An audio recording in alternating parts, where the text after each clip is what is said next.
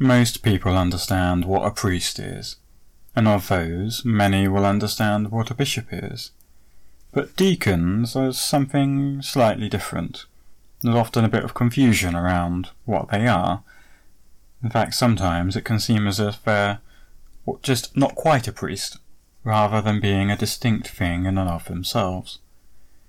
In this sermon, I'm going to be exploring a little bit of what it meant to be a deacon during my first year of my curacy, but also reflecting on the idea that ministry isn't just something that belongs to those who are paid or who are ordained to exercise ministry, but it's something which belongs to the whole body of Christ, all of us that make up the church.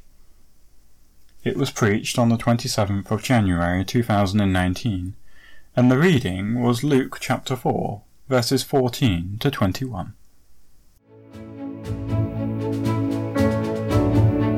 You are listening to a sermon from the Pilgrim Path with your preacher Samuel S. Thorpe.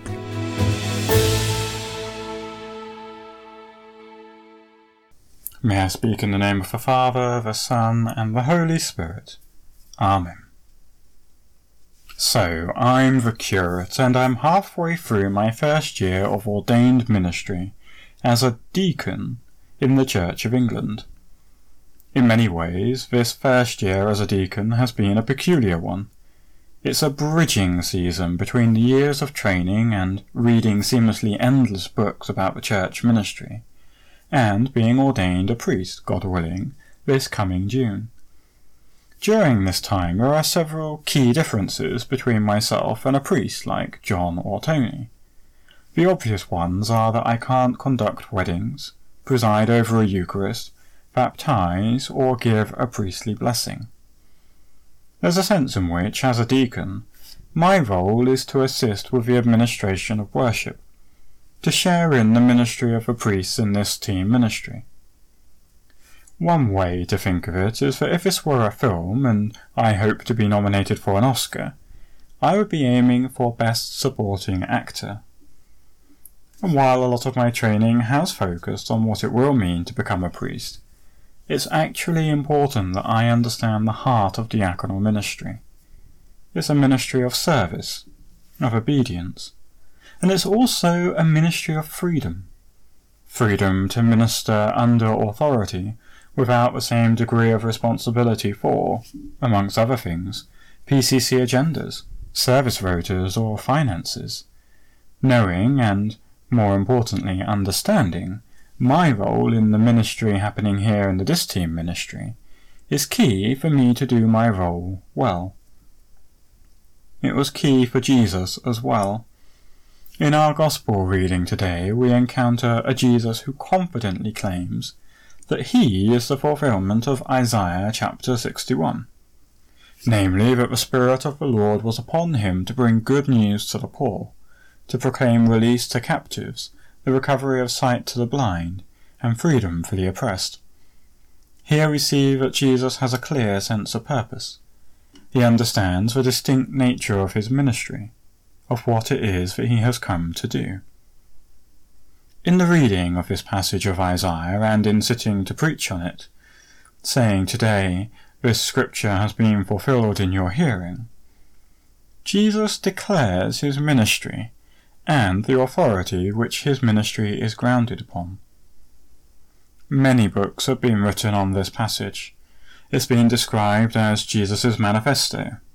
Churches often adopt it as a central theme for their mission statements. In South America, this passage became a foundation for what's called liberation theology, a Christian rationale for social justice which has influenced churches and in turn the lives of countless people across the world. Indeed, I dare say that I could delve headlong into each of the aspects that Jesus outlines to explore what they mean for us today. However, to do so could risk overlooking the most important part of the story it opens, Then Jesus, filled with the power of the Spirit, returned to Galilee. And again, at the start of the Isaiah passage, we read, The Spirit of the Lord is upon me. Just two weeks ago, we were remembering the baptism of Christ in the River Jordan, when the Holy Spirit descended upon Jesus as if a dove. And now, following a time of prayer and reflection, including the temptations by the devil in the desert, Jesus embarks on his ministry filled with the power of the Holy Spirit. To say that Jesus was filled with power is not simply to say that his miracles battery pack is now fully charged and ready to be used. The power of the Spirit is not a thing to be measured and rationed out as a commodity, but rather the ineffable presence of the love of God at work in and through first the Son of God himself, and then those who believe and trust in Jesus as Lord. It is in this presence of God, acting through humanity, in which we find the foundation of all gospel ministry. And Jesus serves as both a pioneer and perfecter of his ministry of faith, as the pattern we are to follow. There may be different kinds of ministry. Jesus as the Saviour of the world, Peter and Paul as apostles, Justin Welby as archbishop, Tony as a priest, and myself as a deacon. But all of them are grounded in the presence of the Holy Spirit. When I was ordained deacon, I was asked, Will you then, in the strength of the Holy Spirit, continually stir up the gift of God that is in you, to grow in holiness and grace? By the grace of God, I will. When Tony was ordained priest, he was asked, Will you then, in the strength of the Holy Spirit, continually stir up the gift of God that is in you, to make Christ known among all whom you serve? And he answered, By the grace of God, I will. Because all ministry is the fruit of the Spirit of God being present within and working through us, that means that the foundation of the life and ministry of the Church is baptism. That is, all of us, ordained or not, who have been baptized by the Holy Spirit into the death and resurrection of Christ. We have been baptized into the people of God, to live in the presence of God's love for us and for the world around us. And more than this, to minister to the world in the name of Christ. Each of us has different gifts, whether that be evangelism, teaching, discernment, wisdom, administration, financial, youth work, or leadership, whether that be by serving as church warden, playing the music, leading the services, praying faithfully, or working hard behind the scenes. All of us, together, make up the body of Christ, the church here in this place. In baptism you have been called out of sin and darkness into the hope of life eternal and the promises of God. Indeed, in a baptism performed according to the Book of Common Prayer, the priest welcomes you into the congregation, saying, I sign you with the sign of the cross, in token that hereafter you shall not be ashamed to confess the faith of Christ crucified, and manfully to fight under his banner against sin, the world, and the devil, and to continue Christ's faithful soldier and servant unto your life's end. Amen. Each of us here in this church today have been called by God, drawn by love to be baptized into the church, and to confess Christ by our lives in word and deed. Having been called, we were baptized, and in being baptized into the life of Christ, we too are anointed by the Holy Spirit to bring good news to the poor, to proclaim release to the captives, and recovery of sight to the blind, to let the oppressed go free, and to proclaim the year of the Lord's favour. This is the joy and the dutiful privilege of being called Christians.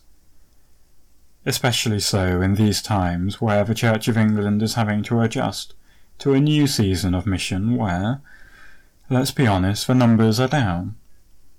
It's a season where parishes join together into team ministries, such as our own, to share their priests. A situation which could be framed pessimistically, complaining as clergy are spread thin and congregations fade away. Or it could be framed positively. You are the baptized people of God, anointed with the power of the Holy Spirit, that same Spirit by which God the Father raised Jesus from the dead, is present here in your worship, in your lives. In His loving strength, you have not just the permission, but the potential to impact the lives of those who live in this community, to love them and serve them, to reach out to them and share your faith with them, to enable them to hear the good news of Jesus, so that they too might enjoy His presence. This may seem daunting, but if the Christian life is anything, it is the awareness that we cannot do this on our own. We live this life together and with our God. And so I encourage you to be mindful of the presence of God in the Eucharist. Come and feed on Christ in your hearts by faith with thanksgiving, and be filled with the power of the Holy Spirit as you dwell here in this community.